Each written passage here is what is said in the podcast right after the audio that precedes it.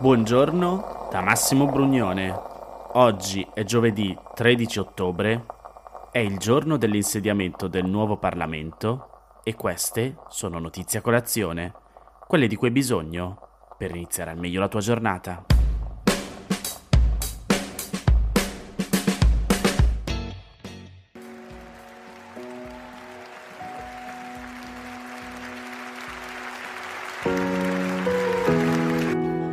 Vi ringrazio per la fiducia che mi avete accordato con un incarico di così alta responsabilità. Onorerò il mio impegno con la massima imparzialità e il massimo rigore. Ve lo ricordate? Era il giorno dell'insediamento di Roberto Fico come presidente della Camera. L'agenzia Vista ha pubblicato su YouTube un video di commiato con le immagini principali della sua presidenza in questi cinque anni. Proclamo eletto Presidente della Repubblica Sergio Mattarella, che ha ottenuto la maggioranza assoluta dei componenti l'Assemblea. Oggi inizieranno le votazioni per eleggere i presidenti delle due Camere del Parlamento, ma sia Roberto Fico che Maria Elisabetta Alberti Casellati ieri hanno voluto rilasciare il loro ultimo saluto. E il terzo ringraziamento va a tutti gli italiani e a tutte le italiane che in questi anni difficili sono sempre stati vicini alle istituzioni e spero noi a loro nel modo degno e per me volevo dirvi è stato un onore assoluto presiedere l'Assemblea di Montecitorio. Grazie a tutti. Oggi termino il mio mandato di Presidente del Senato. È stata un'avventura davvero unica, anche se difficilissima. La mia è stata una presidenza inedita, la prima da donna, la prima di opposizione al Senato, la prima tra due emergenze, dal Covid-19 al conflitto tra Russia e Ucraina. Se, come insegna Seneca, le difficoltà rafforzano la mente, penso di aver avuto un'ottima palestra. Oggi porto con me uno straordinario bagaglio di esperienze e un rinnovato senso di appartenenza al Senato. Ok, Ora, chiuso il passato, adesso che succede? Lascio stare il Totonomi, tanto può succedere di tutto in realtà. Ieri in tarda serata Repubblica titolava che si sarebbe raggiunto un accordo su Ignazio La Russa di Fratelli d'Italia come presidente del Senato e Riccardo Molinari della Lega presidente della Camera. Però staremo a vedere. Comunque, si parte questa mattina alle 10 alla Camera dei Deputati, dove la prima seduta della legislatura sarà presieduta dal vicepresidente più anziano della scorsa legislatura, ossia il deputato di Italia Viva Ettore Rosato, rieletto alle elezioni del 25 settembre nella lista di Azione Italia Viva. Alla Camera vige ancora il regolamento precedente alla riforma del taglio dei parlamentari e l'elezione del presidente si svolge a scrutinio segreto. Per essere eletti presidente al primo scrutinio, ossia alla prima chiamata dei votanti, un candidato o una candidata deve ottenere almeno 267 voti, cioè la maggioranza dei due terzi dei componenti dell'Assemblea. La maggioranza dei due terzi dei voti è richiesta anche nel secondo e nel terzo scrutinio, ma in questo caso si considerano tra i voti espressi anche le schede bianche. Dal quarto scrutinio in poi, per essere eletti presidente è sufficiente ricevere il sostegno della maggioranza assoluta dei votanti, quindi se votano tutti i 400 deputati, bastano 201 voti. Non esistono requisiti precisi per essere eletti presidenti della Camera, se non essere un deputato o una deputata, e lo stesso discorso ovviamente vale anche per il Senato. Durante la cosiddetta Prima Repubblica, cioè dal 1948 al 1992, si era soliti affidare la presidenza di almeno una delle due Camere ai partiti di opposizione. Ma dal 1994 questa prassi è cambiata, con entrambe le presidenze che di solito vengono affidate ai partiti di maggioranza. Comunque, mezz'ora dopo l'inizio dei lavori alla Camera, alle 10.30 si riunirà anche il Senato. In base alle regole, il presidente provvisorio dovrebbe essere il senatore più anziano in carica, ossia il senatore a vita Giorgio Napolitano. Ho detto dovrebbe perché l'ex presidente della Repubblica ha 97 anni e molto probabilmente non potrà ricoprire questo incarico a causa delle sue condizioni di salute. Secondo varie fonti di stampa, il ruolo di presidente provvisorio sarà quindi affidato alla senatrice a vita Liliana Segre, 92 anni e la seconda più anziana tra le senatrici e i senatori. Le regole per l'elezione del Presidente del Senato sono diverse da quelle per l'elezione del Presidente della Camera. Nelle prime due votazioni, per essere eletti Presidente del Senato è richiesta la maggioranza assoluta dei membri dell'Assemblea, quindi 104 voti, considerando anche i sei senatori a vita.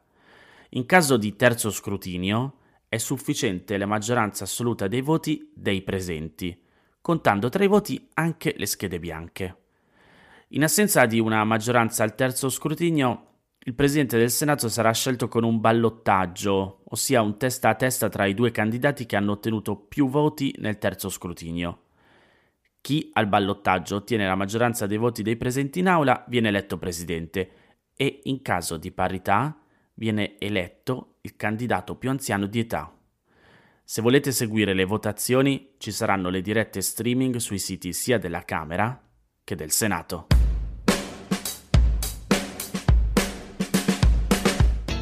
Se siete tra coloro che stavano pensando di usufruire del bonus psicologo o conoscete qualcuno che vorrebbe farlo, è meglio affrettarsi, consapevoli però che molto probabilmente non riuscirete ad ottenerlo.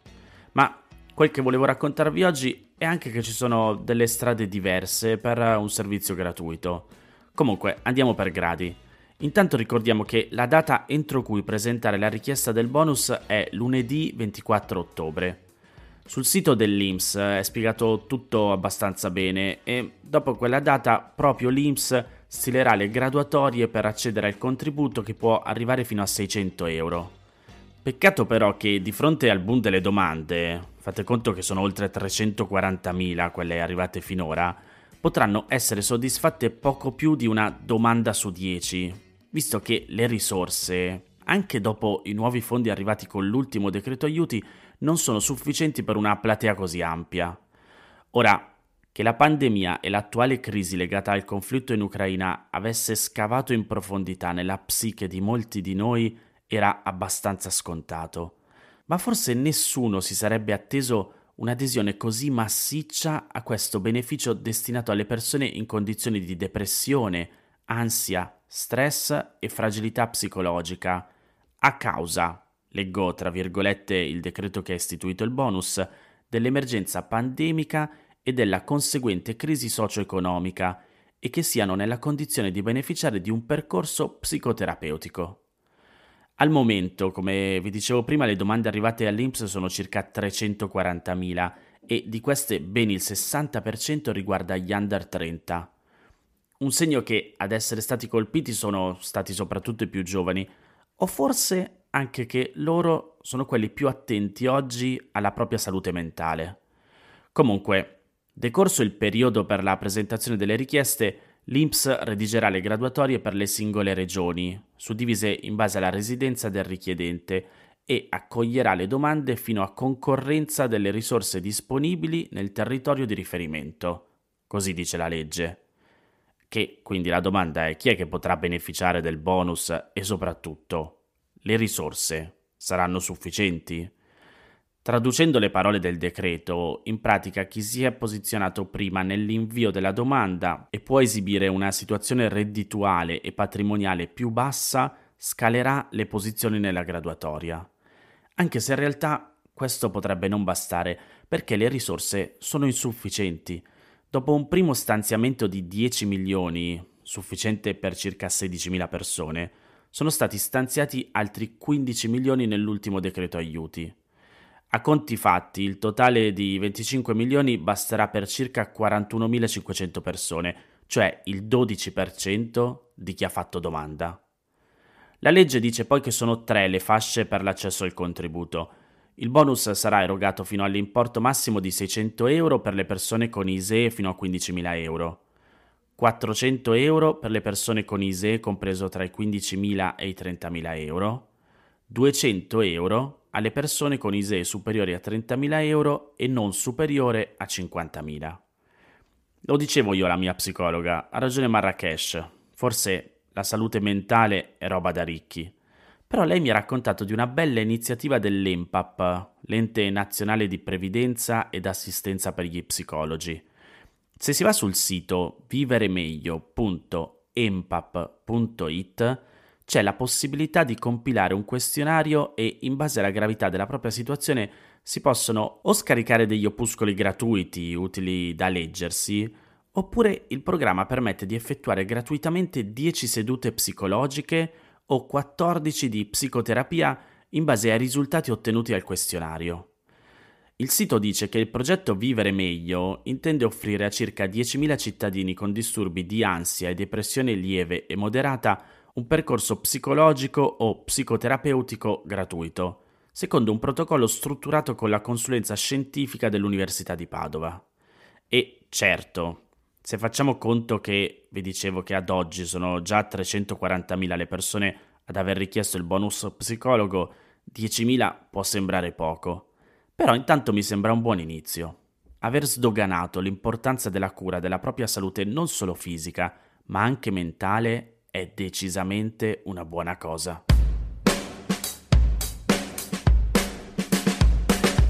Cominciamo dallo smart working. Ne ho parlato spesso in questi giorni e siamo arrivati a definire la formula insieme ai sindacati. Chiuderemo alcune sedi di uffici comunali venerdì, così da essere a ridosso del fine settimana e prolungare l'effetto positivo dello spegnimento degli impianti.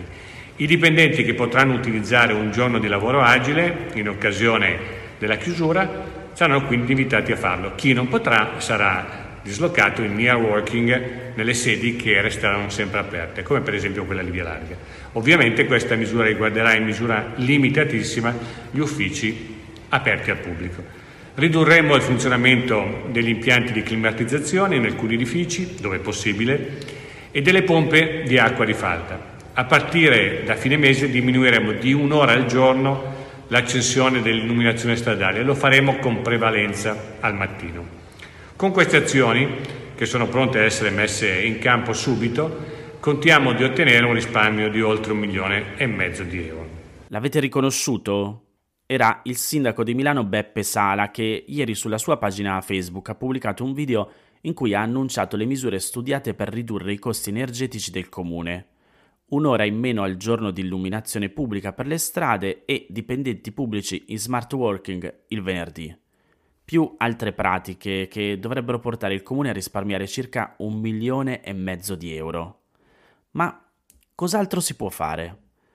Nella notte tra sabato 29 e domenica 30 ottobre dovremo passare all'ora solare e una ricerca del centro studi di Conflavoro PMI ha fatto i conti per dimostrare come l'ora legale potrebbe ammortizzare, almeno in parte, il caro energia che sta mettendo in difficoltà molte imprese del paese. Non è una novità. Pochi mesi fa anche la Società Italiana di Medicina Ambientale, la sigla è SIMA, la utilizzeremo anche dopo, aveva chiesto ufficialmente al governo Draghi di istituire l'ora legale tutto l'anno, abbandonando l'ormai consueto passaggio ora legale, ora solare. Fate conto che in Italia l'ora legale è stata introdotta nel maggio del 1916, con interruzioni tra il 1921 e il 1939 e poi tra il 1948 e il 1965. Comunque, la richiesta di Sima non era campata per aria. Nei sette mesi del 2022 in cui è in vigore l'ora legale, secondo quanto calcolato da Terna a marzo, dunque prima dell'impennata dei prezzi, sono 420 milioni i kilowattora di energia elettrica risparmiati, l'equivalente al fabbisogno medio anno di circa 150.000 famiglie senza contare poi le 200.000 tonnellate di CO2 non immesse nell'atmosfera. Il risparmio era stato stimato in oltre 190 milioni di euro, ma se allarghiamo lo sguardo al periodo 2002-2021, Terna ha calcolato che il risparmio per i cittadini è stato di oltre 1,8 miliardi di euro. Per capire meglio la portata di una decisione del genere ci si può far aiutare da un esempio pratico suggerito dal presidente di Conflavoro PMI Roberto Capobianco. A Roma, quando l'ora solare è in vigore, il 21 dicembre, il giorno più corto dell'anno, il sole tramonta alle 16.42. Con l'ora legale diventerebbero le 17.42 E sì, è vero che l'alba dello stesso giorno verrebbe spostata alle 8.34 anziché alle 7.34, ma il risparmio di consumi e luce elettrica sarebbe comunque maggiore, visto che alle 5 di pomeriggio la gran parte delle attività lavorative è ancora in pieno svolgimento.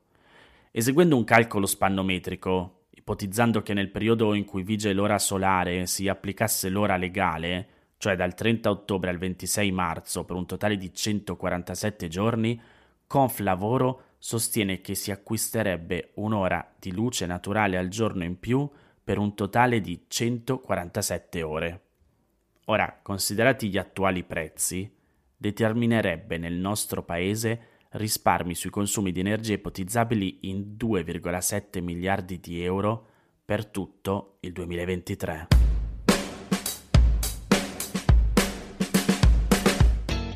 Queste erano le notizie a colazione di oggi. Se ti va di aiutarmi e sostenermi nella produzione di questo podcast, puoi farlo inviandomi un piccolo contributo dal sito www.notiziacolazione.it. Se ti sei perso alcune notizie puoi andare indietro e ascoltare anche quelle dei giorni scorsi e se lo ritieni utile puoi condividere questo podcast inviandolo a qualche amico. È disponibile su tutte le piattaforme audio.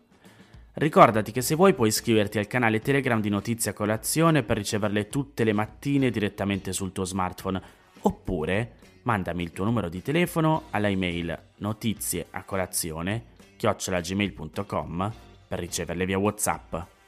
Ti aspetto domani per iniziare insieme una nuova giornata.